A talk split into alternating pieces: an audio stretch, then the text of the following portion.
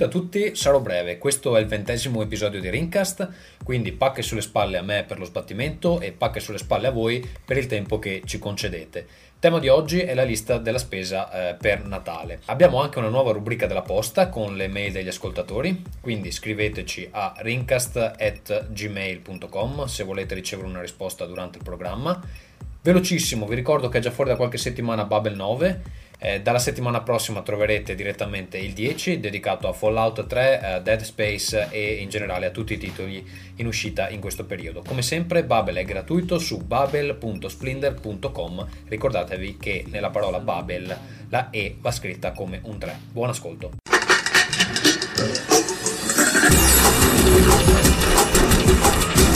Rincast presenta Nerdcore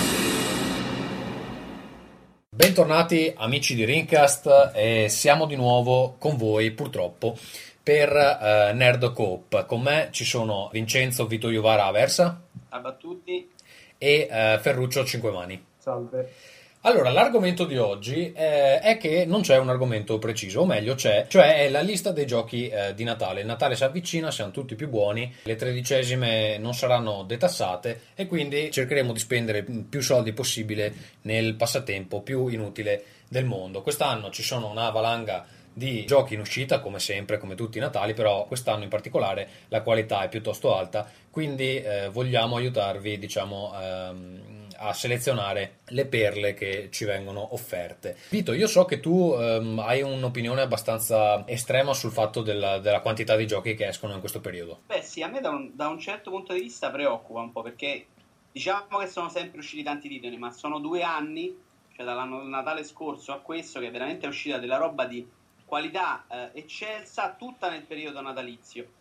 E quindi n- non sono sicurissimo che sia per forza un bene, perché in questo in questo modo dico, vengono mh, dimenticati alcuni titoli che magari sono belli, importanti e non riescono però a raggiungere l'eccellenza.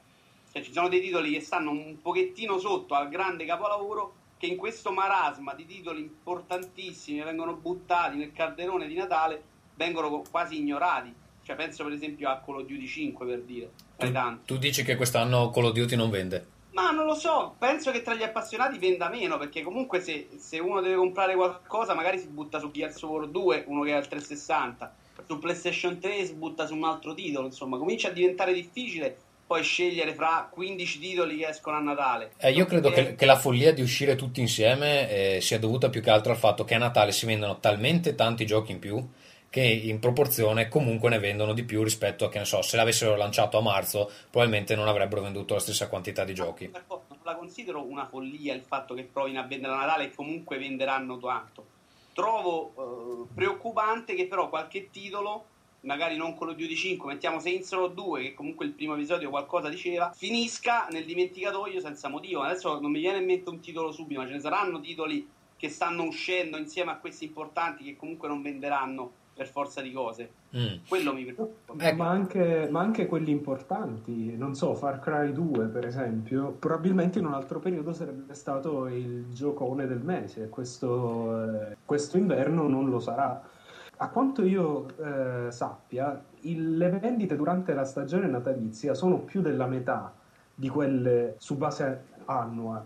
Quindi in effetti sì, magari ha senso lanciare un gioco sotto Natale, però mi chiedo, avrà davvero senso? Perché quest'anno, ad esempio, ci sono veramente così tante cose che anche i giochi maggiori, secondo me, sono un po', un po penalizzati. In fondo, eh, insomma, Call of Duty 5 non, non, a prescindere dalla qualità è un, un'uscita molto, molto grossa. Ecco, io credo che eh, io non posso pensare che tutti gli addetti marketing siano dei rincoglioniti. Um, quello che posso pensare è che um, sperano di continuare a vendere nel lungo periodo, però sappiamo tutti, e eh, ecco questo è uno dei subargomenti che volevamo anche trattare, che um, il mercato dell'usato è uh, lì pronto a uh, diciamo cannibalizzare il mercato eh, standard. Tra l'altro c'è stata una dichiarazione in questi giorni molto interessante che, eh, su cui vorrei anche un vostro parere, eh, perché ehm, pare che il eh, capo di eh, Epic, che si chiama eh, Michael Caps, abbia, insieme ad altri loschi individui, abbia avuto una tavola rotonda su, su come contrastare il fenomeno del, del, gioco usato e sia venuto fuori con un'idea a dir poco geniale, cioè che eh, potrebbero iniziare ad inserire una modalità dove si deve pagare per vedere il finale se non si è comprato il gioco di prima mano. Cosa ne pensate? che è una stronzata. Sì, direi che, che, è la, che, è il commento più... Ehm... No, però, però, sai qual è il fatto? Il, ehm, il, problema alla base di tutto questo, secondo me, è che i giochi invecchiano ehm, a una velocità spaventosa. Cioè, eh, un gioco che esce oggi, fra un mese lo trovi usato sen- senza il minimo problema. Cioè, ehm, il problema è anche che la gente ha un, una prospettiva e, e, e, mi ci includo fra la gente perché io sono uno di quelli che compra i giochi al lancio eh, e poi magari non li gioca per tre mesi. Um, naturalmente se ci sono queste, queste, teste di cazzo come me, naturalmente eh, un gioco diventa vecchio dopo un paio di settimane e quindi comincia a, circolare nell'usato. Ecco, vorrei aggiungere un esempio personale. Io mi ricordo ho comprato Resident Evil 0 eh, al lancio per GameCube e non l'ho ancora giocato. Ecco. e, e, poi eh, ho comprato anche, per esempio, eh, recentemente, proprio all'uscita, eh, Dead Space. L'ho finito ieri ed è già, è già in vendita, diciamo. Sì, ma infatti il, il, il punto è che le, il periodo di vita di un, di un, gioco sta diventando come i film in, in America, no? che eh, la maggior parte del guadagno, più della metà, è fatto eh, durante il weekend di lancio e poi il, i, i, guadagni si, si, abbassano. Ecco, io mi, mi domandavo se al, al, posto di questa, questa, idea totalmente ridicola di avere dei finali che si sbloccano, anche perché credo che sia illegale, nel senso la gente la roba usata la può vendere, quindi è inutile che, che inseriscano questo tipo di protezioni, credo che, che, non sia proprio legale. Perché invece io so che eh, tentano di tenere gli utenti in un gioco tramite la modalità online, eccetera.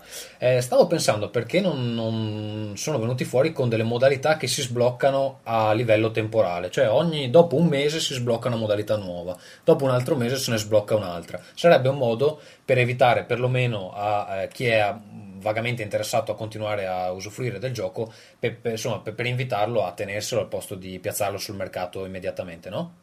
Beh, questa è l'idea che ha avuto alla fine, che hanno avuto in Criterion con uh, Burnout Paradise. Sì, eh, ecco, diciamo che lì eh, gli aggiornamenti sono a scadenza un po' quello che viene. Io pensavo proprio a una cosa più, diciamo, più rigida. Mi sembra, mi sembra una follia, dirò sinceramente, cazzo, perché se io compro un gioco e voglio giocarmelo in un mese perché mi piace, ho diritto pure di avere accesso subito a tutti i contenuti. Se mi fai tenere un gioco per dieci anni dentro la console e mi dai un pezzetto per volta, francamente mi riempio casa di roba di cui non ho bisogno. Cioè, Vabbè, no, ma parlava, parlava di contenuti, credo che, Aggiuntivi, che, che Gatsu parlasse infatti di, di, cose un po' secondarie, però ci sarebbe anche lì, eh, ci sarebbero una marea di, di, persone che si lamenterebbero per lo stesso motivo per cui, non so se vi ricordate, lo sblocco del, um, degli oggetti aggiuntivi su Oblivion, c'è stata, mi ricordo, quella, quella critica perché i contenuti erano già nel disco e l'unica cosa che tu scaricavi era un codice di fatto per sbloccare il contenuto e quindi era contenuto già creato. E... Ah, sì, è, è, normale che poi ti esponi comunque a delle critiche. Però francamente se i prezzi sono moderati, l'idea di dover a uno che ha comprato usato e che comunque ha risparmiato 30-40 euro se ci giriamo intorno ai 5-10 euro per guardare il livello finale, non mi sembra nemmeno sta rapina a mano armata. Insomma. Sì, ma eh, ascolta, Vito, è come se ti vendessero una macchina usata, però senza una ruota. Perché non, non l'hai comprata nuova? Cioè, che discorsi sono? Se me la dai la usata. Quinta ma... marcia, la quinta marcia la, non va. la puoi avere solo se paghi. è, è, un'idea talmente ridicola che non, non ha no, No, ma non sono d'accordissimo perché insomma è un prodotto che, che viene 60 euro e non è 15.000 euro come una macchina. E in realtà c'è il problema che chi fa il gioco comunque, proprio perché il mercato si affolla in due mesi, e non è un problema di quello delle macchine, e che quindi molto presto i contenuti vanno a finire sul mercato rosato, si perdono tanti soldi. Quindi Sì, ma, rinunciare ascolta- completamente a quei soldi credo non sia conveniente. Sono gli sviluppatori il che devono tenerti sul gioco, cioè non sei tu utente che devi pagare perché loro non sono Esatto. capaci di, di trattenerti. Che discorsi... Cioè, Ah, dipende, non hai capito. Loro devono trattenerti, ok. Una volta che uno ha comprato usato e l'ha pre- ha risparmiato tot soldi, se ci mette 5 euro in più per farsi un boss finale, gli conviene comunque. E la casa produttrice ce l'ha ripresa 5 euro sopra. Sì, però c'è un problema anche, eh, se vogliamo, filosofico, perché comunque insomma mi sembra, mi sembra che si stia arrivando a un'idea, eh, ne parleremo dopo anche riguardo al copyright, no? Un'idea di possesso di, di- di una cosa che compri che ormai è diventato, eh, di fatto è una licenza, non è un possesso, cioè quando tu compri il gioco stai comprando l'autorizzazione a giocarci. Allora, questa cosa mi spaventa perché immaginate ad esempio cosa eh, succederebbe se, se i libri fossero, eh, se, se nel mondo della- de- dei libri funzionassero le cose in questa maniera. Non ci sarebbero biblioteche, non sarebbe possibile avere mercatini di seconda mano. Cioè, il problema è anche che in futuro, eh, con, questi, con tutti questi contenuti scaricabili aggiuntivi e robe del genere, giocare un gioco fra dieci anni sarà uscito adesso, sarà praticamente impossibile. Io, io credo che il- l'indirizzamento del mercato verso la distribuzione digitale sia proprio per, per evitare, cioè non puoi eh, spostare una cosa che è sul tuo hard disk sull'hard disk di un altro, eh, a meno che insomma non inizi a fare dei tramacci assurdi. Ehm, E non è una cosa che, non è una cosa che sul lungo andare, secondo me, fa bene al, al videogioco come, come mezzo di, di- di espressione, no? Come, come- come mezzo culturale. Eh, Ferruccio, io so che tu hai qualcosa da dire a proposito dei ehm, giochi troppo corti che si finiscono subito e vengono subito immessi nel mercato dell'usato. Sì, ehm, io, io volevo soltanto sfatare questo mito perché se mh, chi- chiunque frequenti forum o blog eh, a tema videogiochi avrà sicuramente mh, letto decine di eh, lamentele sul fatto che adesso fanno i giochi corti così tutti ne comprano di più, eh, bla bla bla. eh. In realtà eh, a me sembra che sia, int- intanto economicamente non è, non è logico, cioè ness- nessuno oggi vuole fare giochi corti, anzi, secondo me il problema di molti giochi oggi è che sono così tanto pieni di cazzate inutili e di eh, modalità inutili che appunto la spiegazione per questo è che sono fatti per eh, essere giocati il più a lungo possibile ed essere, ehm, e non essere poi rivenduti.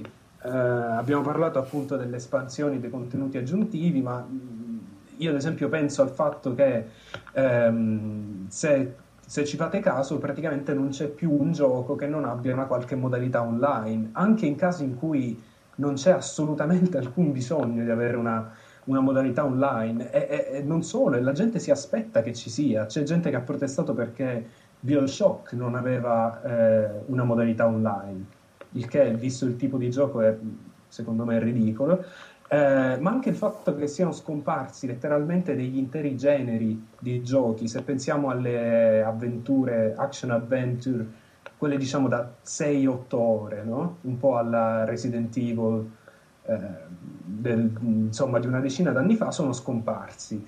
Eh, secondo me è una perdita, cioè quando ci sono questi giochi che sono secondo me della lunghezza giusta rispetto al genere, eh, come Mirror's Edge o Heavenly Sword, eh, la gente si lamenta e sono troppo corti. No, hai ragione, però va fatta qualche eccezione. Secondo me Mirror's Edge è un buon esempio di gioco che deve avere quella lunghezza, perché se fai livelli troppo lunghi mortifichi il time trial che poi sembra essere la chiave del gioco, insomma. Se mi fai Ghost Recon 2 come hanno fatto e dura 5 ore, in cui praticamente un'ora e mezza di tutorial, un po' di giro dei coglioni. Ma ti assicuro che è un gioco imbarazzante. Il momento in cui tu esci dal tutorial, fai tre sparatori e hai finito il gioco. Così non va bene. Poi Mirror's Edge invece di giochi 4 capitoli che durano mezz'ora l'uno, ma te li giochi altre 50 volte. Quindi se il gioco deve essere corto perché ha altre possibilità di, di ripeterlo, di rigiocarlo, è un conto. Se invece mi fai un'avventura corta perché ti vuoi sbrigare, perché non c'hai tempo, perché vuoi far uscire un gioco di corsa, è Ma tutt'altro. guarda, eh, guarda, è un po' come dire che tutti i film devono essere di tre ore e mezza, tutti i libri devono essere di 1200 pagine. Mm, non so, io ad esempio ho giocato Ico due volte in vita mia, quindi per un totale forse di una non so, 12-13 ore e secondo me va benissimo così. Cioè, è uno dei giochi che mi piacciono di più in assoluto, ma non mi sarei mai sognato di lamentarmi. Sì, è un po' come il discorso de- degli album musicali. A volte se sono troppo lunghi sono una martellata sulle palle e tante volte esatto. uno pensa, eh, però con tre canzoni in meno sarebbe stato più bello. Sì, dipende dal, dal genere, insomma, da quel... e, e il problema è che questo genere nei, nei videogiochi si sta praticamente estinguendo. Non non, non, eh, forse sui portatili, insomma, continua a esserci qualcosa del genere. Oddio, io posso Addirittura... dire che sono appena reduce da Dead Space. Eh, si finisce allora di, di, gioco registrate sono circa 12 ore in realtà sono abbastanza in più tipo boh, direi almeno 15 perché comunque sono morto un sacco di volte e, ehm, però cioè, il gioco oltre al una volta completata l'avventura non ha, non ha attrattive perché è super lineare quindi non c'è niente da rivedere e oddio, si può provare a un livello di difficoltà maggiore, però francamente con tutto il disastro di roba che esce questo Natale non, non ce la faccio a farlo ah, due volte. Forse Dead Space offre qualcosa sulla personalizzazione, puoi provare a crescere a Sì, no, vabbè, ma non cambia niente. Cioè... Però Dead Space dura 12 ore, ma ce ne stanno un paio di troppo per dire. Se gli levi due capitoli a Dead Space gli hai fatto solo un piacere. Ma boh, io po' anacquato sembra poi. Sì, è un po', ma più che altro là mi sa che sono dei problemi di, di game design, cioè il gioco mi è sembrato della durata giusta, di più non l'avrei sostenuto, anche perché comunque è un'atmosfera abbastanza pesante, quindi dopo un po' non ce la fai più. Now playing. Ok, allora eh, direi di passare eh, all'argomento um, principe di oggi, cioè la lista della spesa per Natale 2008. I giochi che eh, andremo a trattare, ce ne sono parecchi, ehm, vi faccio una lista molto breve, poi andremo a esaminarlo uno alla volta. Allora, ci sarà sicuramente Little eh, Big Planet per la vostra gioia.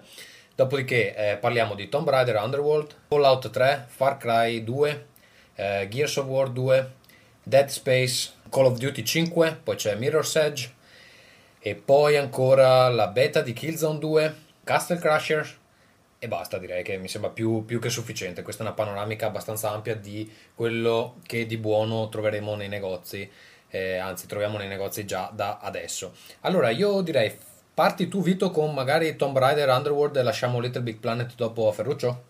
Sì, uh, su Tomb Raider dico due parole che non so nemmeno se posso parlare. Tutt'al più prendete cazzo per andare in galera. Dico, sono rimasto abbastanza deluso da questo Tomb Raider. Il gioco presenta dei livelli veramente bellissimi, probabilmente i più belli della serie, addirittura sopra quelli che ricordavamo del primo Tomb Raider. Cioè, veramente un lavoro di ambientazione, di creazione dei livelli favoloso. È un livello subacqueo che è la fine del mondo. Arrivi nel livello, ti sembra veramente di essere qualcosa davanti a qualcosa di immenso. In realtà, poi il gioco è linearissimo, non ci sono enigmi degni di nota prendi la cosetta, eh, la metti nel buchetto e te ne vai avanti. Eh, la moto che sembra una cosa geniale all'inizio perché ti muovi su livelli grandissimi, soprattutto dove usi la moto la prima volta in Perù, mi sembra. In realtà si tratta solamente di una cosa che ti, ti fa spostare più velocemente perché eh, veramente dal punto di vista ludico non aggiunge niente. Peccato perché veramente come avevano costruito i livelli poteva essere un, veramente un gran Tomb Raider. In realtà hanno proprio tagliato alla grande qualsiasi velleità ludica. Insomma, Quindi tu, tu, per questo Natale lo bocci? Ma per gli appassionati di Tomb Raider dico aspettatelo usato, anche perché questo dura pochino e, e si sente un, ed è un problema perché in realtà si fanno le stesse cose, si salta, ma eh, dura troppo poco, in realtà mancano un paio di livelli.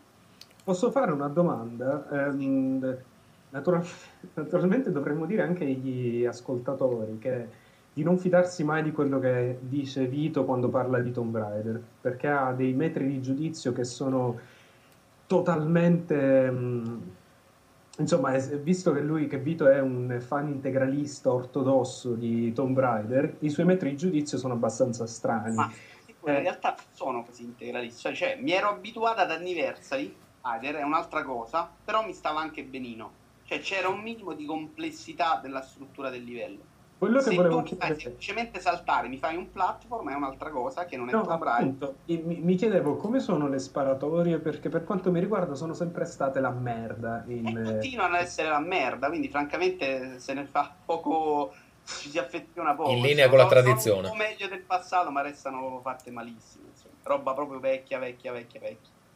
Ok, visto che abbiamo veramente un- una grande quantità di roba di- da discutere, eh, direi di passare a Fallout 3. Allora vorrei sentire Vito eh, per quanto riguarda l'aspetto ludico, poi forse Ferruccio voleva dire qualcosa a proposito della narrazione di Fallout 3, giusto?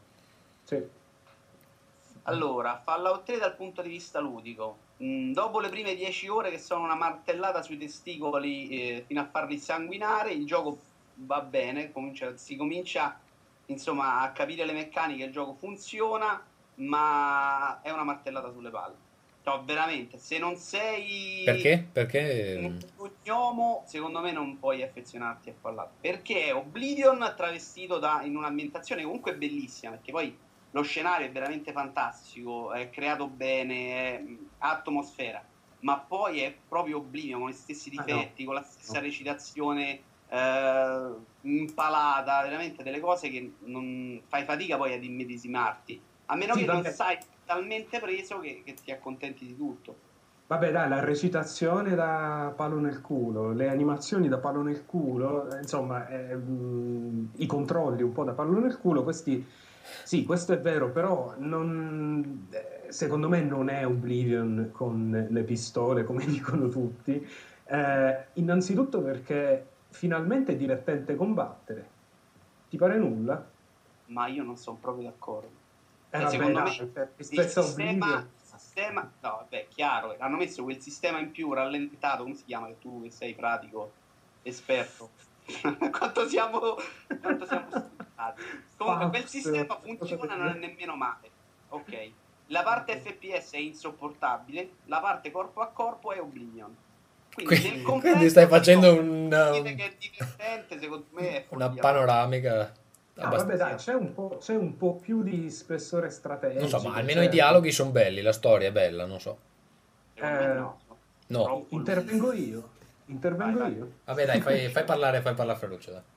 Vai, vai. No, ehm, eh, a me è piaciuta. Allora, mh, devo fare questa, questa premessa che riguardo Oblivion, secondo me era un gioco ben scritto, però con una trama del cazzo. Cioè, la, la- la trama generale era, secondo me, la cosa più generica e meno interessante che potesse esistere. Insomma, chi cazzo se ne frega di trovare l'erede del re, insomma.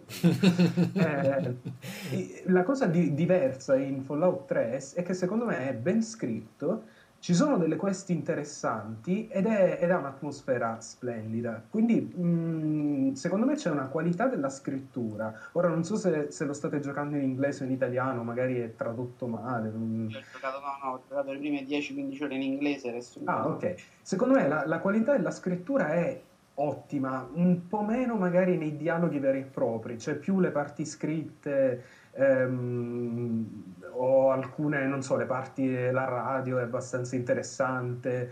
Ehm, I dialoghi a volte sono un po' così, cadono un po' piatti, ma, ma- ma più che altro perché sono tantissimi.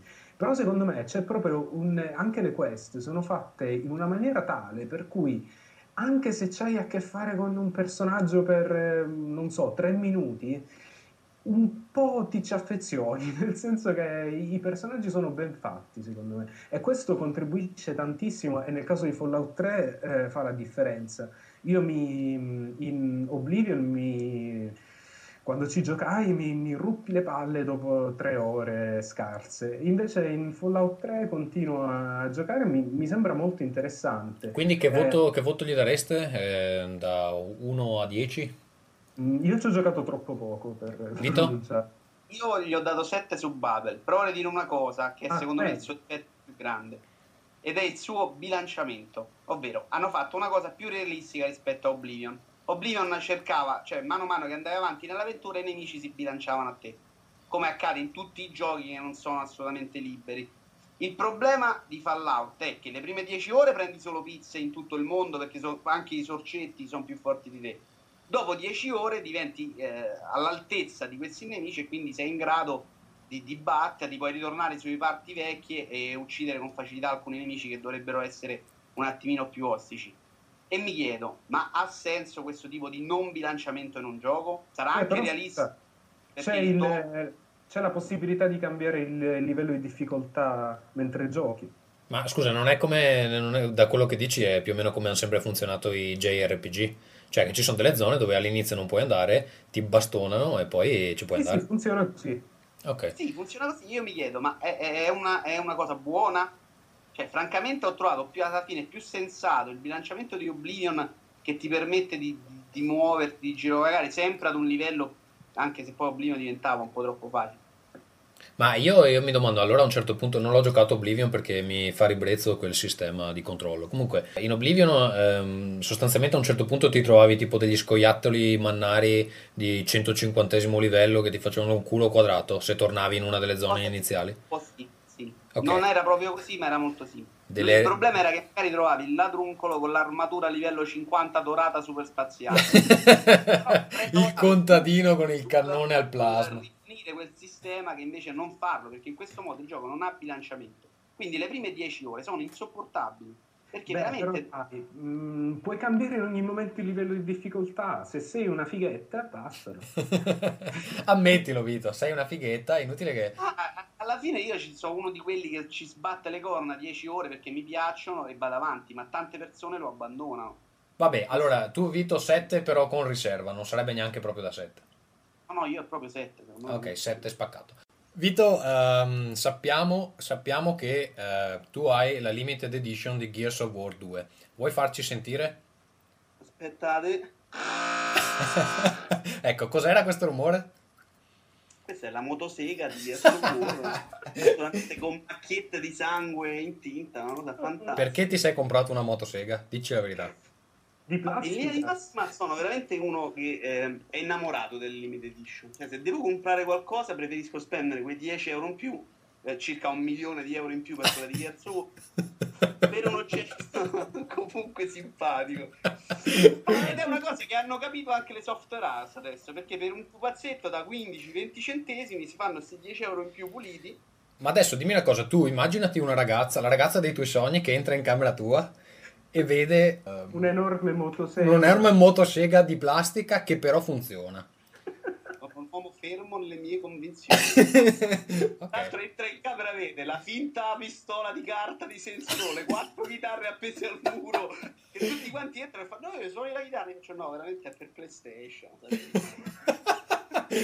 ok. è nata questa forma antica di Di- forma nuova di, di musica Di tristezza anche. Va bene, allora ascolta, al di là del, mm, eh, della motosega di Gears of War, vogliamo parlare del gioco. A me è arrivato due giorni fa, ho provato un attimo l'online eh, con te e altre, altri ragazzi e um, adesso questa sera ho dato un'occhiata proprio alla, alla campagna, ho giocato... sotto le mie suole vero? più o meno vabbè Come? eri quello dico sotto le mie suole Sì. Niente, ho dato un'occhiata alla campagna e mi è sembrato veramente, cioè già all'inizio comunque si capisce che, che il gioco c'è tutto e mm, è un seguito con, eh, con le palle, perché prima di tutto eh, i dialoghi sono scritti benissimo rispetto al primo episodio, cioè non è che ci volesse un granché, ma questa volta sono divertenti e sono scritti bene. E graficamente già da subito il gioco comunque fa vedere delle palle quadrate. Poi più avanti non ho, non ho provato, comunque eh, non so, ne vuoi parlare tu? Sì, qualcosina e faccio contento Ferruccio in questo caso. Perché secondo me Gears War è veramente uno dei giochi più sovra bla bla bla bla bla, capito? Tutti sopravvalutati della storia. Ora è vero. Il gioco funziona, ha questo suo stile un po' buzzurro, grezzo, cafone che funziona, però poi alle strette è un gioco che offre veramente pochino. E questo seguito di cui sento parlare solo benissimo è in realtà il primo con ancora più grezzaggine intorno, che va benissimo, per carità, ma alla fine fai piccole sparatorie di pochi secondi, riparato. Non c'è altro, veramente, nella- parlo della campagna in singolo, online invece hanno fatto veramente molto bene ed è il primo seguito che migliora veramente tanto una modalità online. Però, secondo me, alle strette, Gears of War non è un cazzo come gioco. Ma secondo me è un po', un po' tutto l'insieme, perché comunque ehm, eh, da quello che si vede, da quello che- poco che ho visto all'inizio, eh, c'è una colonna sonora esagerata, c'è una grafica che comunque mostra che l'Xbox 360 ha ancora parecchio da offrire, e c'è un senso di... insomma, un, eh, una regia cinematografica eh, veramente ottima. Ma Eh, solamente a- diverso di Gears War fa impazzire. Ecco, sto qui con una motosega a fianco adesso. sì, ecco, falla- faccela sentire di nuovo. tre, tre mezze torce. E diciamolo, manca la lucetta blu. Amici di E. Allora.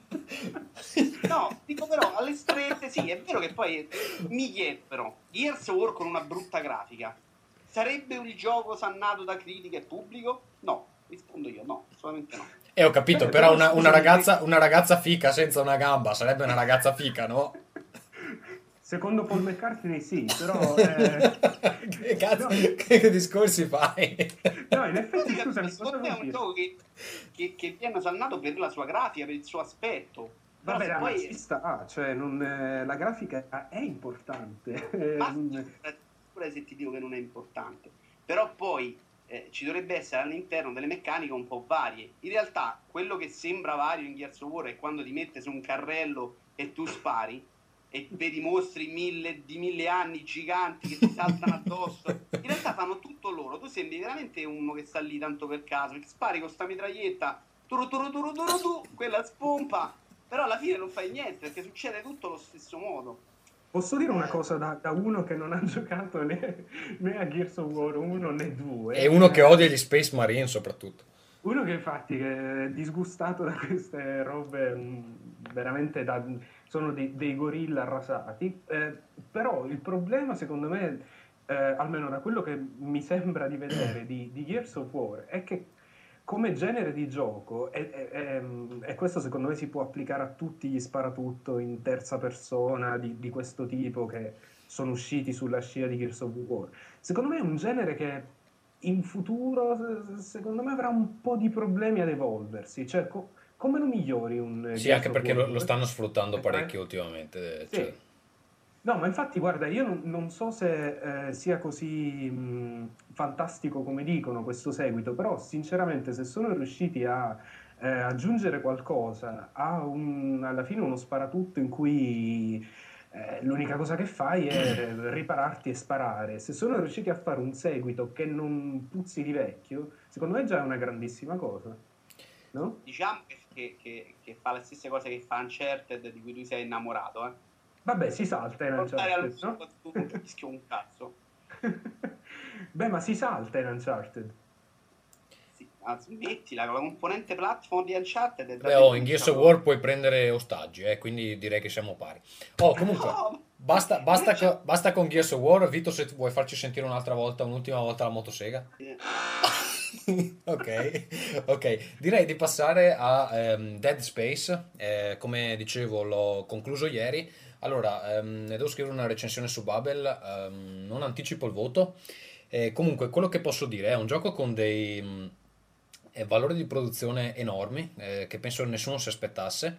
Che ha avuto su internet, eh, sono stati distribuiti sei numeri di un comics che esiste proprio sia in forma cartacea sia su YouTube, eh, doppiato. È E uscito su Master Console. c'è anche, c'è anche un anime eh, che racconta la stessa storia, quindi c'è, insomma, c'è questo prequel eh, comics o animato. Niente, il gioco è ambientato su questa nave, insomma, lo- lo- probabilmente lo conoscete, e mh, questa nave è infetta da, questa specie di virus, sta, sta roba, che trasforma tutti in dei mostri schifosi che sostanzialmente vogliono mangiarsi il protagonista. Problemi del gioco. Allora, il gioco emotivamente secondo me non esiste, proprio eh, è insignificante dal punto di vista emotivo. Eh, ci sono un paio di personaggi di, su- di supporto che non fanno niente per, eh, tranne darti ordini. E, mm, e quando muoiono, perché muoiono, ve lo dico così proprio, eh, brutalmente non, non potrebbe fregarvene di meno. Beh, è come la vita vera allora. Esatto. Dopodiché eh, è un gioco che eh, manca di coerenza in alcune azioni, eh, soprattutto nelle parti dove si può mh, girare per la nave in assenza di gravità, che teoricamente eh, poteva essere una- un- potevano essere delle sezioni interessanti. Ce n'è una, una- l'unica bella che mi è piaciuta è verso la fine, proprio la- l'ultimo, l'ultimo capitolo. Ah, o il penultimo, non mi ricordo, forse l'ultimo. C'è un'assenza di coerenza perché mh, ci sono delle mh, superfici eh, in cui ci si può proiettare, insomma, in questa assenza di gravità e non funziona sempre. A volte funziona, a volte no, e non si capisce secondo quali principi, a volte mirando non, non salta, insomma. Mi ha dato, mi ha dato molto fastidio. Si limita a certi a certi punti prestabiliti. De... Sì, ma c'è tipo la stessa superficie, in alcuni punti ci puoi saltare sopra, in alcuni punti no. Proprio non, Sì, sì, sì, vai, vai dove dice lui e basta. non ha, non ha nessun senso. Dopodiché il gioco è molto lineare, è per quello che lo voglio vendere subito, perché cioè, una volta fatto un giro si vede assolutamente tutto. E non so, poi eh, so, ho visto che hanno già proposto una lista di roba che si può scaricare per eh, potenziare il personaggio, eccetera, ma que- quella roba lì presuppone almeno un secondo, un secondo giro e secondo me il gioco non... Cioè, una volta che si sa più o meno cosa succede nella trama, si sa dove, dove aspettarsi gli spaventi, non, non ha più nessun senso. Cosa ha di bello? Che ha una um, user interface molto innovativa, tutto integrato, eh, funziona molto bene e io devo dire che a me ha dato un po' fastidio, c'è questo menu che compare tipo eh, ologramma di fronte al protagonista e mi ha dato un po' fastidio perché soprattutto accedere al, al menu nelle fasi concitate è praticamente impossibile, che ha, che ha molto senso perché comunque se uno è attaccato dagli alieni non è che può mettersi là a navigare per il menu, però nella pratica vuol dire che eh, se ti trovi in una situazione inaspettata con poca energia sei ass- proprio automaticamente morto, non, non- non c'è modo di, di entrare nel menu e prendersi una mm, ricarica di, di energia, eccetera. E mm, ecco, credo che pecchi molto anche, c'è un tema religioso che attraverso tutto il gioco e mm, è veramente superficiale ed è veramente uno spreco, mm, in- cioè la, la trama è, è proprio, mm, proprio il minimo sindacale che ci si può aspettare da un... sembra che sia un gioco un po' schiavo del suo ritmo, perché veramente alla furia di annullare tempi morti, di renderlo sempre frenetico, addirittura c'è un, con un tasto richiami sempre una linea guida che ti dice dove andare, quindi non c'è mai la possibilità di sbagliare eh, direzione. E, e- e per farlo così frenetico, per farlo così veloce, per farlo senza tempi morti, alla fine hanno tagliato un po' tutto il contorno. Eh, cioè, per esempio, cioè, tutta la trama poteva, poteva essere veramente bella, invece eh, boh, c'è sta storia di sta setta, ma è di una superficialità che penso nemmeno il, il- il- il peggio ateo poteva mm, uscirsene con qualcosa del genere. E, mm, ecco, c'è una parte finale all'ultimo livello, è all'aperto e è un peccato che per tutto il resto del gioco si sia sempre dentro l'astronave perché, ok, ha senso, mm, perché dà questa sensazione di claustrofobia, eccetera. Però l'unica parte all'aperto è molto bella e quindi è un peccato che non, che non si possa vedere di più. Comunque mh, si prospetta già un seguito e se la trama non, non inganna ci saranno più parti all'aperto sicuramente nel, nel seguito. Ma, questo, ma a questo proposito, eh, perché ormai c'è la, la- la maledizione della trilogia, no? Ehm, tutta questa storia di contorno per cui appunto hanno fatto il fumetto, il cartone animato, insomma, Mm, mm. qualsiasi cosa, secondo te è giustificata? Perché non- non- quando La trama, il la trama si conclude, cioè la- la- questo gioco Sì, è no, autoconclusivo. quello che voglio dire, quello che voglio dire, quando ho visto il, eh, insomma, i primi i filmati eh, di questo gioco, io no- non ci ho giocato, ma eh, quando ho visto i filmati, letto le recensioni, la cosa che mi chiedevo è, ma a me sembra un po' Aliens, no?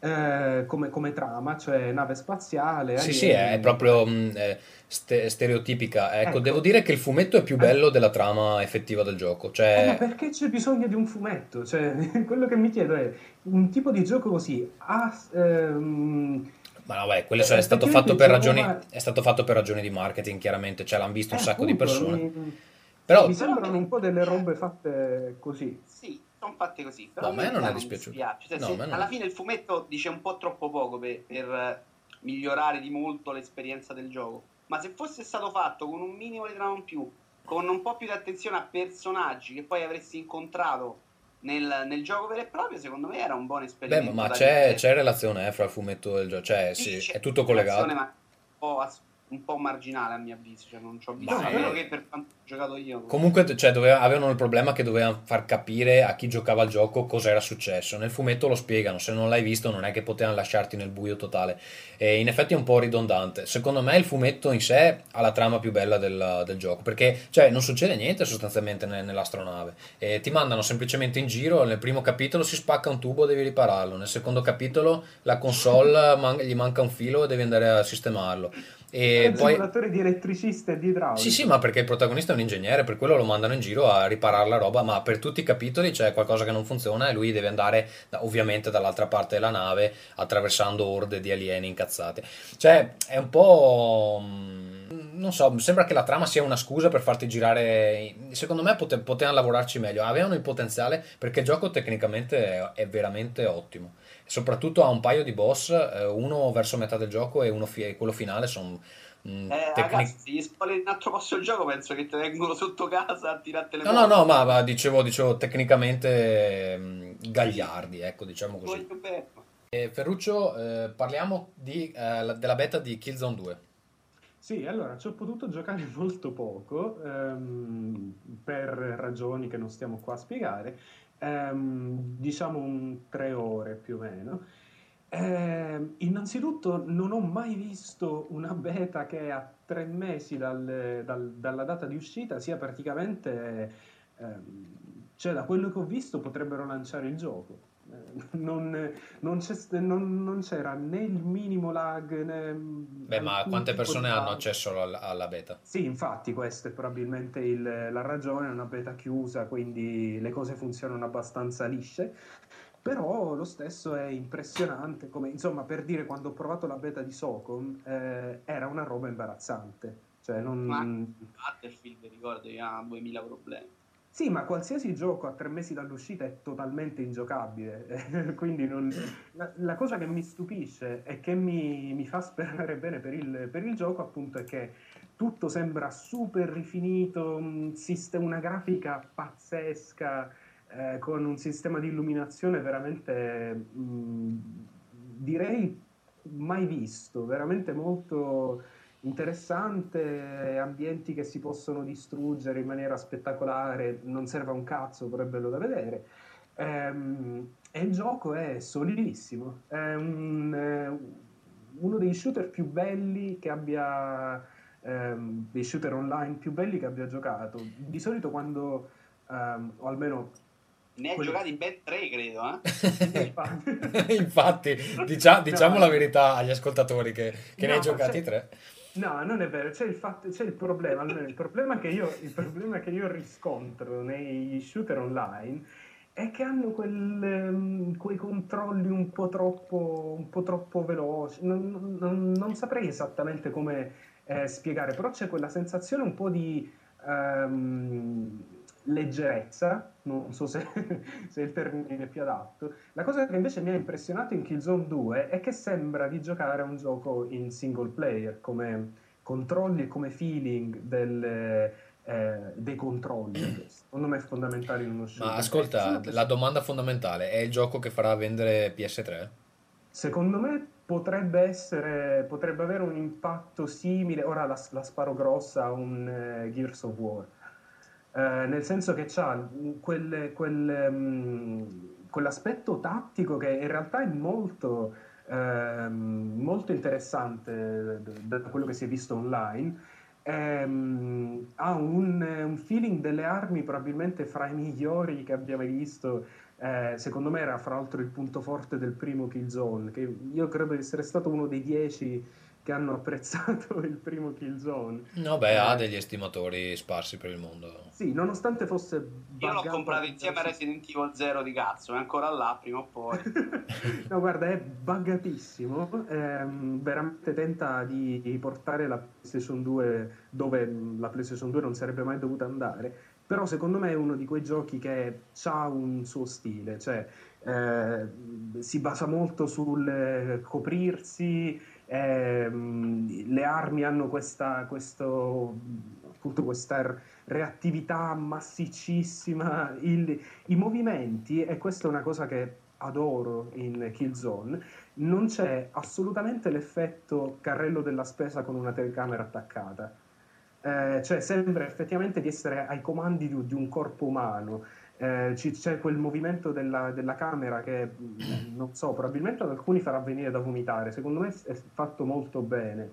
Ho perso Eh. 10 minuti fa. Facciamo la domanda, quella importantissima. Ci sono Sì. motoseghe e cavalli in Killzone 2?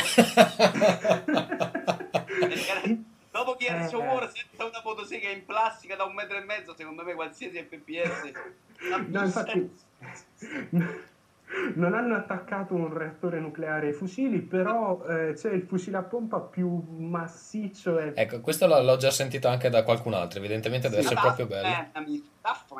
È veramente, è veramente mm, la cazzimma pura. Va bene, allora Però- to- io direi, aspetta, No, eh, aspetta, no, farei, eh, farei un attimo. cazzo, il- non, non ti ho neanche fatto cominciare con Little Big Planet.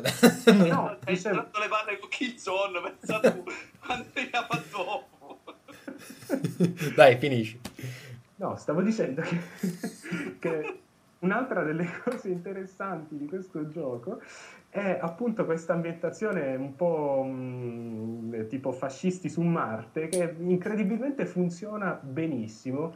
Cioè sono veramente i, personaggi più spaventosi che si siano visti in un gioco di guerra. Sono Oh. veramente dei simil nazisti spaziali che non sono come i Marizio spaziali. eh. se ti fermiamo e muori, Sì. parliamo Sì. dei nazisti veri di Call of Duty 5, che è stata una bella sorpresa, devo dire, perché francamente dopo della seconda guerra mondiale ce ne abbiamo un po' tutti le scatole piene, non ne possiamo più. In realtà è un bel gioco, con un bel ritmo. Hanno aggiunto delle novità nella campagna quella asiatica, perché i giapponesi attaccano a testa bassa, fanno agguati, quindi non è esattamente lo stesso gioco di sempre. Eh, soprattutto adesso non avanzi per forza ehm, dritto davanti a te in modo lineare, ma loro possono arrivarti anche alle spalle, quindi è cambiato qualcosina. Comunque è un buon gioco che secondo me venderà meno di quanto merita. Però una cosa mi, mm, mi andrebbe di sottolineare di questo gioco, ovvero che con la Limited Edition, dove c'è una borraccetta d'acciaio che è fantastica e che dovrebbe comprare Che Vito userà quando andrà in eh, guerra. non prendo questa ancora, devo trovarla a poco. Con Comunque la dicevo, c'è- motosega e la male, non è male. Ah, Con la, con la pallottola USB di Sensor 2.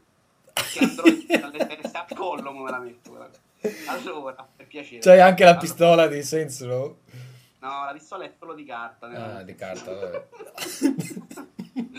la pistoletta di carta fa un po' ridere. Pistola di carta. Però la rivedremo, più rivedremo nel corso dei videogiocatori, quindi stai zitta. Allora, invece, importante di Call of Duty 5, nella limite si trovano dei codici per sbloccare dei livelli nel- nei progressi online del gioco. Ora, se qualcuno ha visto Call of Duty 4, saprà che si inizia senza niente, con pochi perk che sono tipo dei bonus e con il livello più basso, e mano a mano si guadagnano livelli che danno accesso a, che ne so, il mirino telescopico per un fucile piuttosto che qualcos'altro.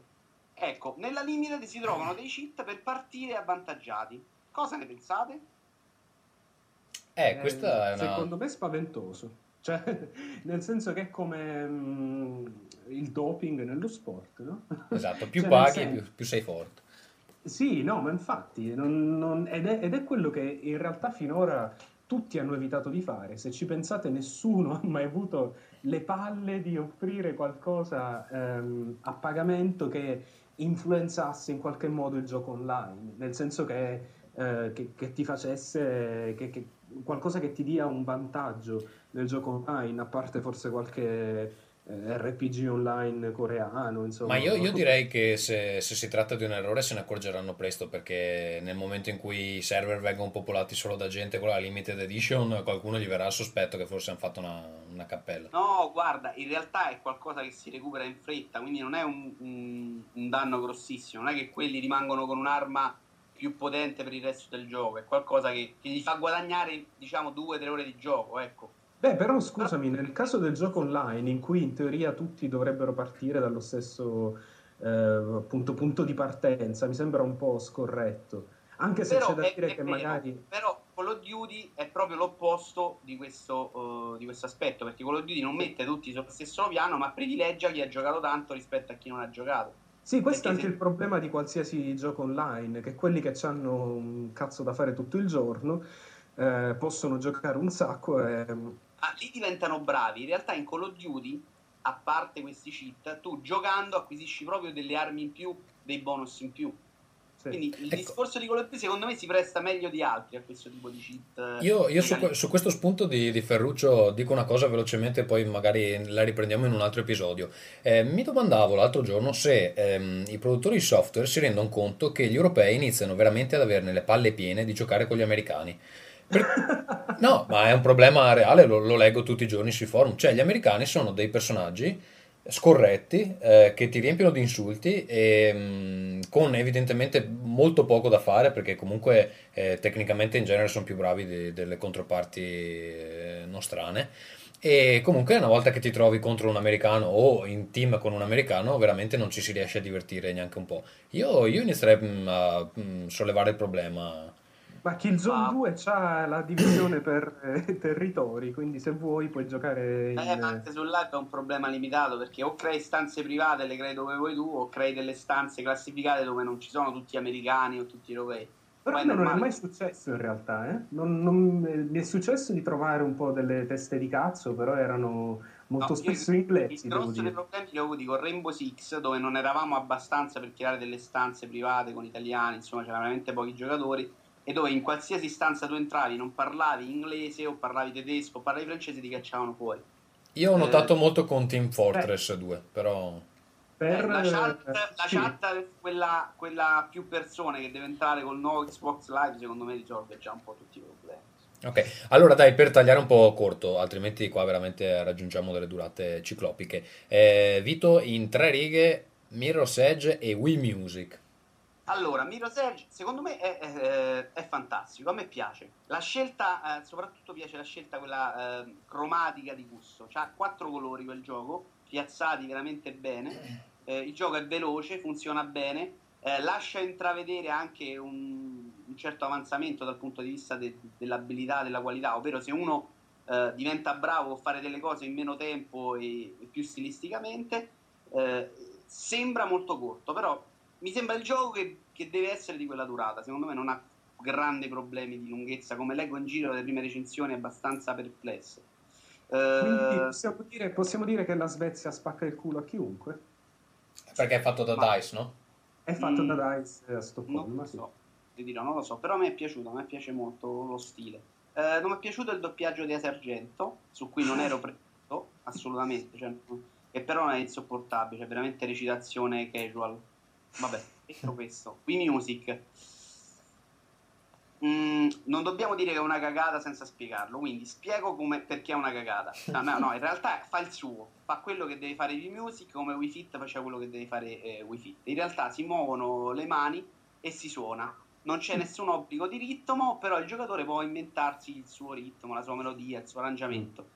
Eh, secondo me, con un bambino, cioè, ma non lo dico per prendere in giro Nintendo, io prenderò mio nipote, ci farò giocare Wii Music perché musicalmente è interessante da questo punto di vista, cioè si può un po' esplorare con la musica. Ma io non ho capito, non dovendo seguire il ritmo, com'è che, che suoni? tu, loro- lui ha un tempo base, quello che ho visto io giusto all'inizio era a quattro tempi, però tu non devi seguirlo, tu suoni muovendo e puoi fare più veloce, puoi fare più sei completamente libero di muoverti come uno scemo in fantasia, quindi per una persona adulta è, è abbastanza limitato. Per un bambino secondo me lo fai un po' giochicchiare con la musica, poi eh, c'ha tanti strumenti, insomma per fare giocare un ragazzino secondo me è interessante. Però eh, siamo sempre lontano da... Perché leggevo oggi che la prima settimana in America non è andato per niente bene.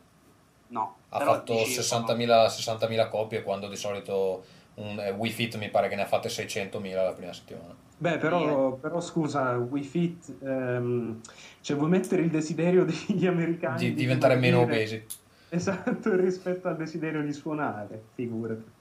Allora, io sarò molto breve su Castle Crusher, ne ho parlato il giorno in cui è uscito, in uno scorso episodio di Ringcast.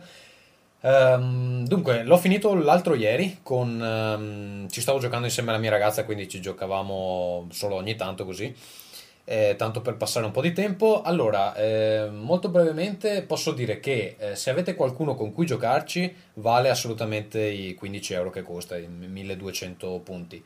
Ehm, ecco, il gioco ha un umorismo molto interessante, soprattutto nella prima metà del gioco. Purtroppo la seconda metà del gioco è un po' anacquata, diciamo, Eh, però ha comunque delle idee eccezionali, è molto divertente e ecco, mh, ci sono anche una serie di modalità che dovrebbero in teoria aumentarne la rigiocabilità, ehm, si possono, si sbloccano un sacco di personaggi nuovi, eccetera, però insomma alla fin fine se è più un gioco da multiplayer, eh, da- non è da rifare più di, di una volta, sinceramente. Comunque vale assolutamente i 15 euro. Se eh, volete investire qualcosa nel live e ancora non ce l'avete, ve lo consiglio.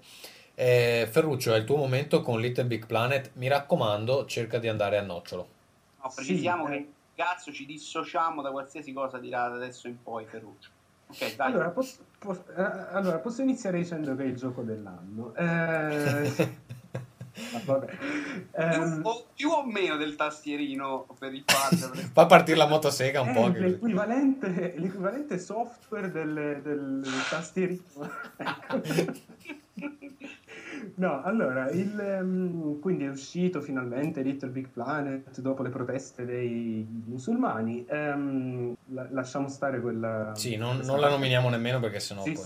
sì, no, infatti. Ehm, dunque, i, ehm, la cosa che mi interesserebbe, su cui mi interesserebbe porre l'accento molto brevemente è il... Fate eh, attenzione mod- a queste parole. eh no, lo- è la modalità di gioco principale, quindi tolto la, la vera novità, la parte più originale, bla bla bla del gioco che è l'editor, eh, la cosa che mi ha colpito di più è stato il, ehm, il gioco vero e proprio, mh, soprattutto perché finalmente dopo anni abbiamo un nuovo platform che sembra una cosa insomma banale, però visto su una piattaforma di gioco da casa principale, eh, davvero anni che non si vedeva un platform più o meno puro. Eh, l'uso della fisica che, mh, che viene fatto nel, nel gioco vero e proprio, che sono mh, costituito da circa una, una cinquantina di livelli creati appunto da Media Molecule, ehm, l'uso della fisica appunto è molto, secondo me, molto originale. Non funziona sempre, come è normale che sia, perché comunque nascono un sacco di problemi relativi ai controlli o eh, proprio al, al fatto che c'è un sistema fisico alla base, quindi gli errori sono difficilmente correggibili, non, so se questa parola esiste, eh, ma sicuramente interessante. Eh, la cosa che mi ha colpito poi è la qualità del level design, tanto che alla fine dei 50 livelli di Media Molecule, mh, probabilmente la maggior parte delle idee che avrete avuto per un livello fatto da voi le- lo- mh, sarà già stata ehm, realizzata meglio da Media Molecule. Quindi secondo me eh, molti chiedono, ma se io non ho interesse a creare livelli, eh, secondo me il gioco merita comunque. Eh, rimane uno dei giochi più belli che abbia mai giocato. Questo... Un po' esagerato, No, ha penso. fatto una bella impressione anche a me, ad essere sincero, anche se questo uso della fisica a me non sembra, almeno io sono arrivato al quarto mondo, quindi non sto molto avanti. Non mi sembra così diversa da quella della fisica, eh, della fisica finta che si trova negli altri platform. Per più o meno Forse le vale di più nel- nella parte di creazione, no? Mm, Eh. sì, però mm, in realtà se vai a, eh, se, se prendi un altro platform in mano eh, ti accorgi che effettivamente ci sono un sacco di situazioni in cui c'è qualche comportamento inaspettato eppure realistico eh, che con un tipo di fisica diverso non ci sarebbe potuto essere. Ascolta Ferruccio, io ho sentito un sacco di critiche riguardo ai tre piani di profondità. Sì, e infatti quella è una, eh, questo appunto andrebbe in realtà fra i sia pro che contro, perché questi tre piani di profondità funzionano eh, nel senso che danno una profondità al gioco eh, che veramente mh, che permette un sacco di situazioni particolari, eh, molta più varietà, permette molti enigmi. E se il livello è fatto, è creato con intelligenza, non è un grosso problema. La maggior parte dei livelli di Media Molecule non hanno problemi da quel punto di vista. Eh, i, pro- i problemi emergono in alcuni punti di alcuni livelli e nei livelli fatti dagli utenti che a volte non eh, testano a dovere il proprio livello prima di metterlo online. Quindi questa, questa roba dei tre piani di profondità, eh, dal mio punto di vista, è l'applicazione migliore del, diciamo, del 2.5D, no? Cioè il fatto di un gioco in 2D in cui ci si possa muovere limitatamente in profondità. Quindi è il migliore che io abbia visto in questo caso, però non è perfetto. Ok, Non per- so, per- il, problema, il problema è che non so come si possa migliorare una cosa del genere, perché mh, ci sono dei problemi inerenti proprio al fatto che sia su dei piani diversi che ehm, l'unica soluzione che vedo è quella di testare, quindi testate i vostri livelli prima di metterli online, porca puttana. Quindi eh, andrei all'altro, all'altra, eh, diciamo, l'altro aspetto un po' controverso del gioco, eh, che è la modalità online. La modalità online permette fino a quattro giocatori sia eh, in realtà sia online sia offline, con qualsiasi possibile combinazione delle due cose, di giocare in cooperativa. Um, ci sono dei livelli fatti dagli utenti che già eh, sono pensati per essere giocati totalmente in eh, due o in tre o in quattro e, e ognuno dei livelli eh, creati dagli sviluppatori nel gioco mh, mm, ha una parte in cui eh, per ottenere dei, dei, premi che poi possono essere usati nell'editor, eh, quindi una parte in cui mh, bisogna giocare in più di una persona, più di un giocatore. Queste parti qua, secondo me, sono probabilmente fra le, mh, fra le parti più originali e probabilmente anche più sottovalutate del gioco. Eh, per, eh, per, chiarirci, ci sono delle meccaniche in queste piccole parti che a volte sono magari solo una schermata, eh, che mi hanno ricordato un po' Ico nel, nel, nella maniera in cui gli enigmi sono fatti, per cui ad esempio c'è un personaggio che trasporta un carrello su, in, alla cui sommità è appeso un altro personaggio che mh, mm, in questa maniera riesce a portare il secondo personaggio in un punto in cui non arriverebbe da solo. Questo tipo, su, su questo tipo di meccanica così semplice ci sono una marea di variazioni Ehm, personalmente sono curioso di aspettare, di, di, di, vedere cosa succederà quando sarà possibile creare livelli online e quindi mh, mm, realisticamente ci saranno molti più livelli degli utenti creati e pensati per più di un giocatore. Ecco, io leggevo che c'erano, de- c'erano, dei problemi per quanto riguarda... Sì, infatti, la, la, parte, la parte negativa di tutto questo è che eh, la metà delle volte a voler essere buoni eh, l'online non funziona, cioè il, um, ci sono grossi problemi di connessione, praticamente lo, la stessa cosa che succedeva nella beta. Eh, è, in, è, irrealistico pensare che lasciano tutto così, ehm, anzi in realtà il motivo per cui ad esempio non c'è la creazione eh, online per più di una persona eh, è proprio perché vogliono prima ehm, accertarsi che la parte giocata funzioni perfettamente online. Quindi speriamo che venga eh, corretto presto, però sicuramente è, sicuramente un, uno sforzo non da poco, perché la parte online eh, insomma vuol dire che quando giochi un livello con un'altra persona poi torni anche nel tuo pod eh, personalizzato, insomma c'è, c'è, uno scambio di molti dati, non è, non è semplice. Però... Questi problemi di, di, lag eh, cosa possono essere dovuti a mh, mm, eh, eccesso di richiesta? Eh, potrebbe essere una questione di server, potrebbe anche semplicemente essere il netcode che non è abbastanza eh, ripulito. Quindi, okay. Va bene, allora sì, cons- però... considerazioni finali. Considerazioni finali, io direi, io andrei un attimo però mh, sul, sulla la cosa che sta facendo incazzare un po' tutti. Ah, ok, sì. Eh, cioè no, la questione... Spignare, eh, cazzo, no, no, no. no vai, prego, Eh, ovvero i, i, lati negativi eh, del gioco, cioè il fatto che ci siano ehm, dei problemi con la moderazione dei livelli, ehm, che, che, a mio parere stanno quasi portando alla distruzione della community eh, del gioco. La notizia di ieri era che due fra i migliori livelli eh, online creati dagli utenti erano stati ehm, moderati, erano stati eh, praticamente eliminati o comunque non eh, eh, insomma tolti dalla era stata tolta la possibilità di giocarci oggi sono stati rimessi online ehm, a quanto pare il sistema di moderazione... Sì, diciamolo, sono stati rimessi online perché c'è stata una sollevazione popolare. No, perché sembra che il, il sistema di moderazione funzioni in questa maniera. Se qualcuno si lamenta, eh, lament- lamentarsi nel gioco è molto facile, basta premere select e premere mh, mm, tipo tre volte la X e mandi la eh, tua lamentela. Se qualcuno si lamenta, se molte persone si lamentano su un livello, il livello viene automaticamente tolto um, dal, dal, gioco e, e, viene messo in una sorta di coda di revisione che poi viene smaltita dai moderatori che quindi vanno effettivamente a vedere i livelli e prendono una decisione eh, a seconda di, di, di, quello che trovano nel livello. Ora il problema è che ci sono un sacco di idioti che segnalano dei livelli senza motivo, sia per errore, sia semplicemente perché, insomma, come tutti sappiamo, quando si tratta di internet, la gente diventa cattiva.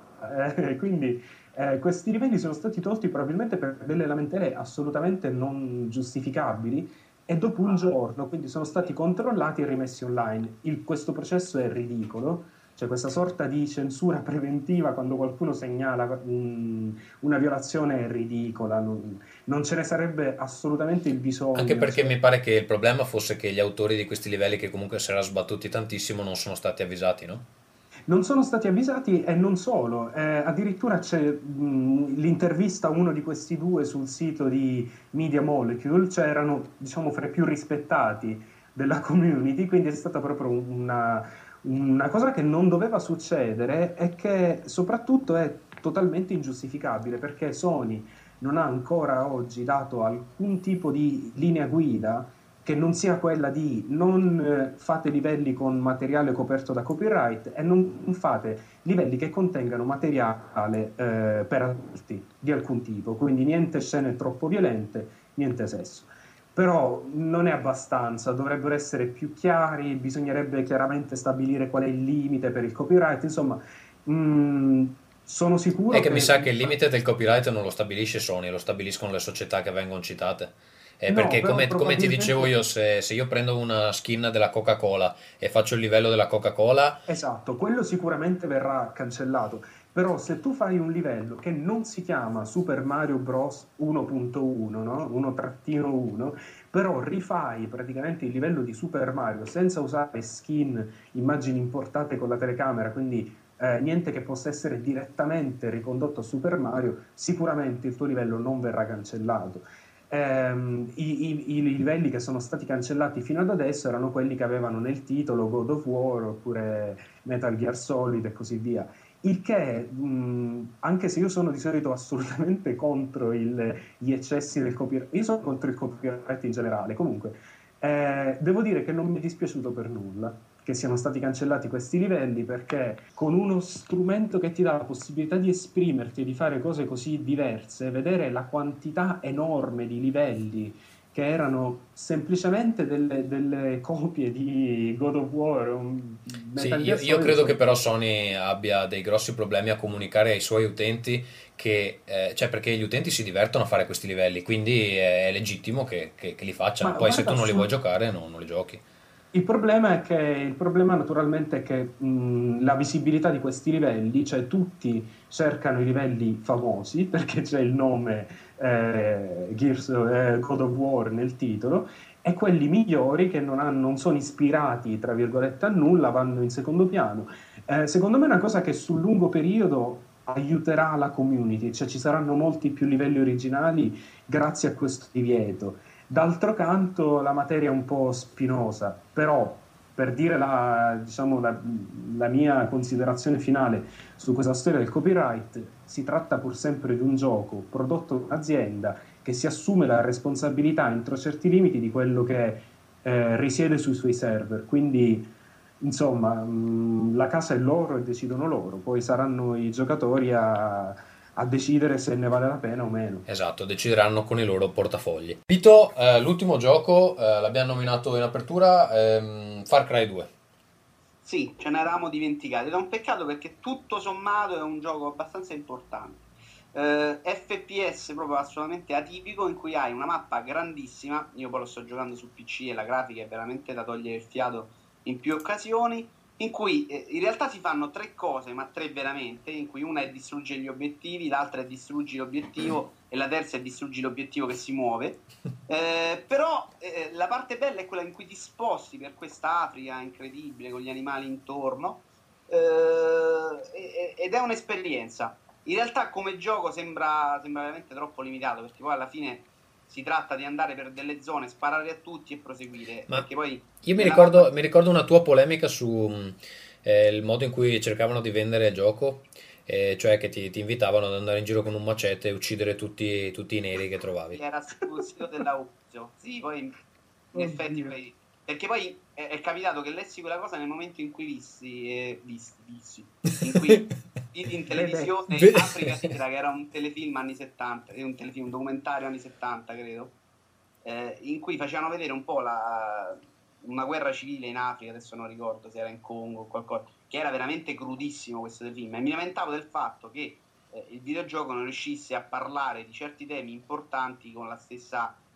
attenzione, diciamo. Infatti Far Cry tratta l'argomento, ma sembra che stanno praticamente a cambiare terroristi, nazisti, è sempre la stessa cosa alla fine, non, c'è, non riesci a cogliere le sfumature tra una guerra civile in Africa e nazisti. Sì, in, sostanza eh, cambiano le skin è fine. tutto esattamente molto semplice e semplificato. Quando in Quindi non realtà hai visto, non hai visto i legami con eh, Cuore di Tenebra di Conrad? Sai che No. dicevano che era No, ma Vito non sa nemmeno cos'è Cuore di Tenebra, è inutile Esatto. che... come, come, come Apocalypse Now era ispirato a Cuore di Tenebra di Conrad. Ehm, Ah. Ma non, fa- non fagli, non fagli delle domande difficili, Ferruccio, dai. No, ma che se no, ma che se no, solo l'ho visto. Apoca- Questa è una cosa di Andrea Pazienza, dai. No, in realtà no, la parte della trama secondo me è tutto molto semplice e troppo superficiale. C'ha questa cosa bella degli spostamenti. Il problema è che veramente per tutte le ore di gioco fai sempre la stessa cosa, ma, ma in modo imbarazzante, roba da far vergognare Assassin's Creed. Ammazzare degli africani, insomma. Sì, sì, ne ammazz- sì, ne avrò ammazzati una secchia. Perché poi adesso ho scoperto per muovermi. Perché è un gioco che per lunghe sessioni è insopportabile. Adesso ho trovato il trucco, vado in giro con una jeep che dietro c'ha la torretta, e c'è una bella animazione che passa dalla guida alla torretta, e spazzo così, tipo spazzino, elimino qualsiasi cosa e procedo al tizio. Fai il pulitore etnico. Allora magari stai su un ponte con la jeep, cadi sotto, vai a finire nel fiume, e lì monti sulla barca e fai un altro tragitto sulla Ah, barca. perché non muori se cadi da- dal ponte.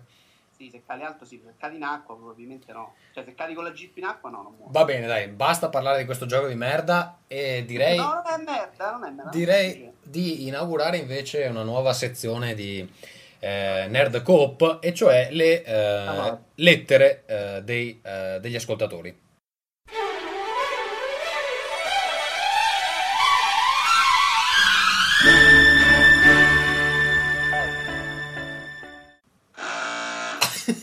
ok. Eh, allora, non è stato pubblicizzato molto, ehm, quindi per questa volta abbiamo un numero limitato di mail. Eh, io vi invito a mm, scriverci perché vi rispondiamo molto volentieri. Ehm, questa volta ne abbiamo, abbiamo tre email eh, a cui rispondere. E ehm, insomma vi invito a scrivere all'indirizzo rincast.gmail.com cercheremo di risolvere i vostri problemi anche amorosi perché eh, il dottor Vito Iuvara eh, conosce dei trucchetti che eh, nemmeno vi dico. Allora la prima email è di Max Legend ehm, in realtà abbiamo già risposto a quello che lui ci chiede perché eh, ci domanda sostanzialmente ehm, cosa ne pensiamo dell'affollamento eh, di tutti i giochi in periodo eh, natalizio. Lui, ehm, adesso è molto lunga l'email, comunque dice eh, le software house ne escono in massa a novembre con i gioconi pensando di vendere meglio, l'utente appassionato di videogiochi non può permettersi tutti i gioconi insieme, al contrario, se fossero usciti dilazionati se li sarebbe comprati tutti al lancio. Ehm, mi pare che che abbiamo già trattato l'argomento, ecco, io credo che le software house in questo senso non, non facciano proprio i conti con, eh, solo con gli appassionati, no? No, tutt'altro. Loro sanno che mettendo scaffale, sullo scaffale un gioco per nel periodo natalizio vendono tanto e vanno sul sicuro in questo modo. In realtà ci sono stati dei casi di giochi un po' più limitati, come per esempio Eternal Darkness, che era un giochino, non era molto di più, che piazzato in un altro periodo riesce comunque a vendere tantissimo.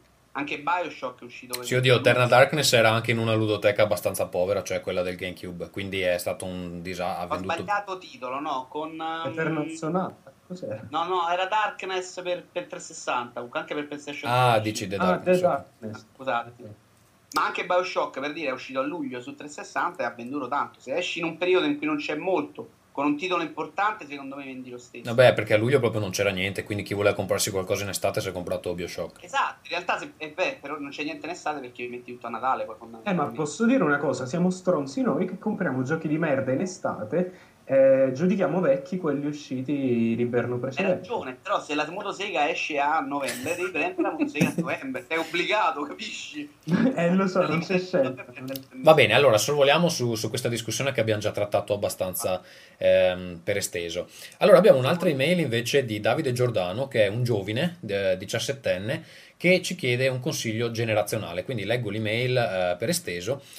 Ciao a tutta la crew eh, di Rincast, sono Davide, eh, vi, vi prometto che non è il Davide videoludico, un, gio- un giovane, 17enne a cui piace uscire con gli amici, giocare a calcio e anche con la passione per i videogiochi, che spesso entra in conflitto con studio e famiglia. Mia madre, di visioni molto ristrette, non sopporta vedermi giocare al 360 in salotto o al PC in camera, per lei i videogiochi fanno male e comunque, ehm, insomma, mm, eh, sto Davide litiga frequentemente in famiglia perché spende 70 euro per un videogioco. Lui dice che sua madre considera, mm, lo considera un invasato, sostanzialmente, e ci chiede quando secondo noi il videogioco comincia a far male e se fa veramente male. Può creare dipendenza o altri effetti collaterali che non siano le crisi epilettiche indicate nei manuali. Si rivolge a noi eh, in quanto nonni del- dell'ambiente. Posso, Cosa... posso dare un consiglio? Sì. Eh, caro Davide, vorrei consigliarti di, vorrei consigliarti di sviluppare una dipendenza da eroina per un certo periodo limitato, qualcosa come tre mesi così, poi torni da tua mamma e mi dici eh, stavo meglio durante quei tre mesi là o prima quando giocavo quattro ore al giorno? Ehm, vedi cosa ti rispondo. In effetti, Davide, io direi a tua mamma, intanto sequestragli la televisione e non fagli più vedere studio aperto. Eh, dopo- dopodiché inizia a drogarti e dopo alcuni mesi eh, gli chiedi effettivamente eh, cosa preferisce. No, Quanto comunque... quanto siete di sinistra tutti e due? No, comunque Vabbè, allora di tu qualcosa di destra, no? No, ma, ma ritengo che per un genitore sia anche normale preoccuparsi. A me mi vedono arrivare a 28 anni con la batteria fitta. Con la motosega. Immagina, cioè, posso capire che per mia madre sia un po'. o col pupazzetto della limita di Fallout. Non so se avete presente. Con la testolina che si Sì, muove. sì. No, No, posso però- capire che possa problemi. E, secondo me a mm, tante ore fa, fa- fa male il videogioco. Tra l'altro, io sto, stavo cercando delle notizie riguardo ai mal di testa perché la percentuale di gente che soffre di mal di testa e gioca ai videogiochi è altissima. Eh, No. sicuramente, No. sicuramente fa male eh, se, se non si fa altro. Il, il punto, eh, No. alme- dal, mio, dal mio punto di vista, il, ehm, il problema è sempre lo stesso. Se, ti, se sei ossessionato da qualcosa, nel senso che diventa il tuo unico passatempo, eh, là evidentemente c'è un problema. Ma pure se leggi tutto il giorno, ti rincoglionisci. Cioè, qualsiasi cosa fai mh, costantemente ti fa male, compreso lavorare, fra parentesi. Quindi, ehm, mh, però, siccome qua, mh, da, da quello che ho capito alla lettera, si tratta di un ragazzo che gioca a calcio, insomma, fa, fa tutto quello che noi non facciamo, cioè sport, attività fisiche. Eh, io la faccio, Io- te, te non lo so, io faccio attività Io non fisica. faccio Io un ho cazzo. Lui, beh, Vito Iovara è campione mondiale di spostare il culo da destra a sinistra sulla sedia. È lo stesso per me, io sono campione mondiale di andare a prendere la birra dal, dal frigorifero. Va bene, allora, eh, caro Davide, eh, in realtà è un problema che Ah. abbiamo attraversato tutti, non, non c'è una, una grossa soluzione. Vai a vivere da solo. Eh, vai a vivere da solo e hai risolto il problema. Infine abbiamo Takeda eh, che molto brevemente ci chiede: Ciao, volevo sapere cosa pensate degli unici titoli che ancora non mi fanno vendere il Wii, cioè Mad World e Monster Hunter 3. Eh, io non ho nessun parere. Oddio, Mad World mi sembrava un titolo interessante, eh, molto ispirato a Sin City, però francamente non, non lo considererei eh, sufficiente a tenersi linea- Sembra un po' lineare. E Vito? Ma eh, c'era qualcosa su cui mi dovevo informare e mi sono dimenticato. No, in realtà un po' lo conosco, mi sembra molto ispirato, però è veramente presto per parlarne. Altro all'orizzonte per Wii, non so, forse il Beh, Monster No- Hunter 3, qual è il tuo- la tua No, opinione? Monster Hunter 3 è uno Ah, Monster Hunter 3 io dico un buon titolo per giapponesi proprio, quindi Grazie. se, se non vi piace... Eh, lascia perdere. Non so, No, però, no, in, però in effetti il panorama, il panorama Wii è molto sconsolante, no? Eh, Per il momento sì, in previsione c'è solamente Animal Crossing lì vicino e, E dopo Animal Crossing non c'è, c'è proprio nulla. Non, cioè, non- non- non mi sembra che all'orizzonte, almeno per un pubblico occidentale, eh, ci sia niente di eccessivamente eccitante. Eh, per i giapponesi Monster Hunter 3 sarà probabilmente l'arrivo del messia. Eh, a me sembra un po' una versione mh, vagamente diversa di Pokémon, ma A me sembra molto Fantasy Star Online. Comunque, ecco, eh, una cosa che mh, pe- poi, poi direi che possiamo chiudere. Eh, visto che si parla del futuro di Wii, che boh, per il momento sembra abbastanza incerto, perché tra l'altro, appunto, come si diceva, dopo Animal No, Crossing. incerto per noi, Sì, sì, no, no, vabbè, non, del- non commercialmente, ma... Ehm, allora, pare che le 3 quest'anno torni ai grandi fasti del passato. Quale sarà la mossa di Nintendo secondo voi? Secondo me non, non si Secondo me non presentano. ci va. Secondo me non si presentano. Non, non ne ho idea. Non lo so, non si presenta perché dite?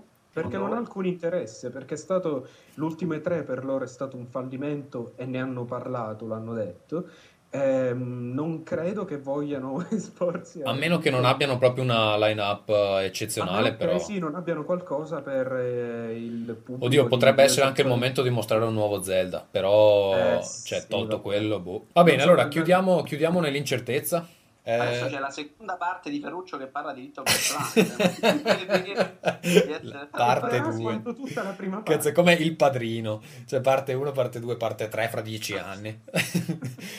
Eh, niente, allora vi ringraziamo per le email, vi invitiamo a mandarne anche di più ehm, provocanti se avete problemi di cuore, problemi di digestione, eh, emorroidi, cavalli, eh, cavalli, tutto quello che volete, scriveteci a rincast.gmail.com. Ci sentiamo il mese prossimo. Questo mese dovrebbe uscire anche la new Xbox Experience, magari parleremo di quella, forse anche di Home, se esce in tempo.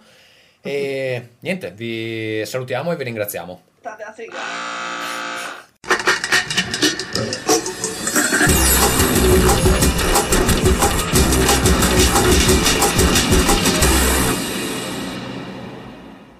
È il momento dei contatti. Eh, di nuovo la mail di Rincast è rincast.gmail.com. Trovate Rincast su iTunes, in streaming su idv.splinder.com.